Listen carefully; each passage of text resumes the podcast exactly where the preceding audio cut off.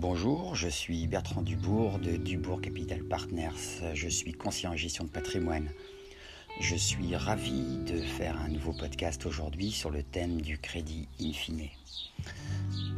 Le crédit in fine, alors qu'est-ce que c'est? C'est un crédit immobilier qui est conçu pour les investisseurs ayant opté pour un investissement locatif en règle générale. La banque va proposer un remboursement à un taux d'intérêt plus élevé et offre à l'emprunteur l'opportunité de déduire de ses impôts ses intérêts d'emprunt tout en plaçant son capital à un taux le plus attractif possible durant toute la durée de son emprunt. C'est un prêt généralement adapté pour l'investisseur chevronné. Le crédit in fine se, se rembourse en deux phases. Tout d'abord, le remboursement des intérêts. Durant toute la durée du crédit, les mensualités de remboursement sont limitées au seul montant des intérêts produits. Enfin, le remboursement du capital.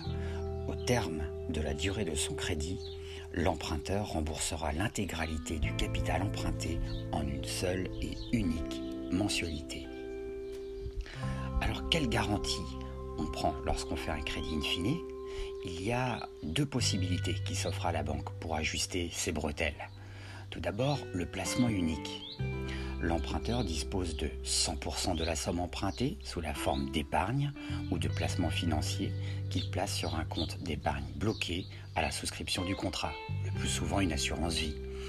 La banque garantira ces sommes durant toute la durée du crédit. Le placement partiel l'emprunteur dispose d'un apport qui va immobiliser sur un compte d'épargne et qu'il complétera par une mensualité calculée en fonction du capital restant à rembourser en fin de contrat. La banque bloquera ces sommes durant toute la durée du crédit. Quels sont les risques du crédit in fine? Tout d'abord, le premier risque que l'on peut percevoir, c'est bien entendu la défaillance du locataire. Mais ce risque euh, est présent euh, lorsqu'on fait un investissement locatif euh, à tous les niveaux. Ensuite, un second risque qui peut être identifié est la baisse du loyer. Enfin, la baisse du taux d'épargne euh, de l'argent placé sur un contrat d'assurance vie peut être également un autre facteur de risque. Les avantages sont de créer un déficit foncier bien plus important qu'avec un crédit amortissable classique on utilise de plus le levier de l'épargne. Effectivement, lorsque l'épargne rémunère plus que le taux du crédit, on est fatalement gagnant.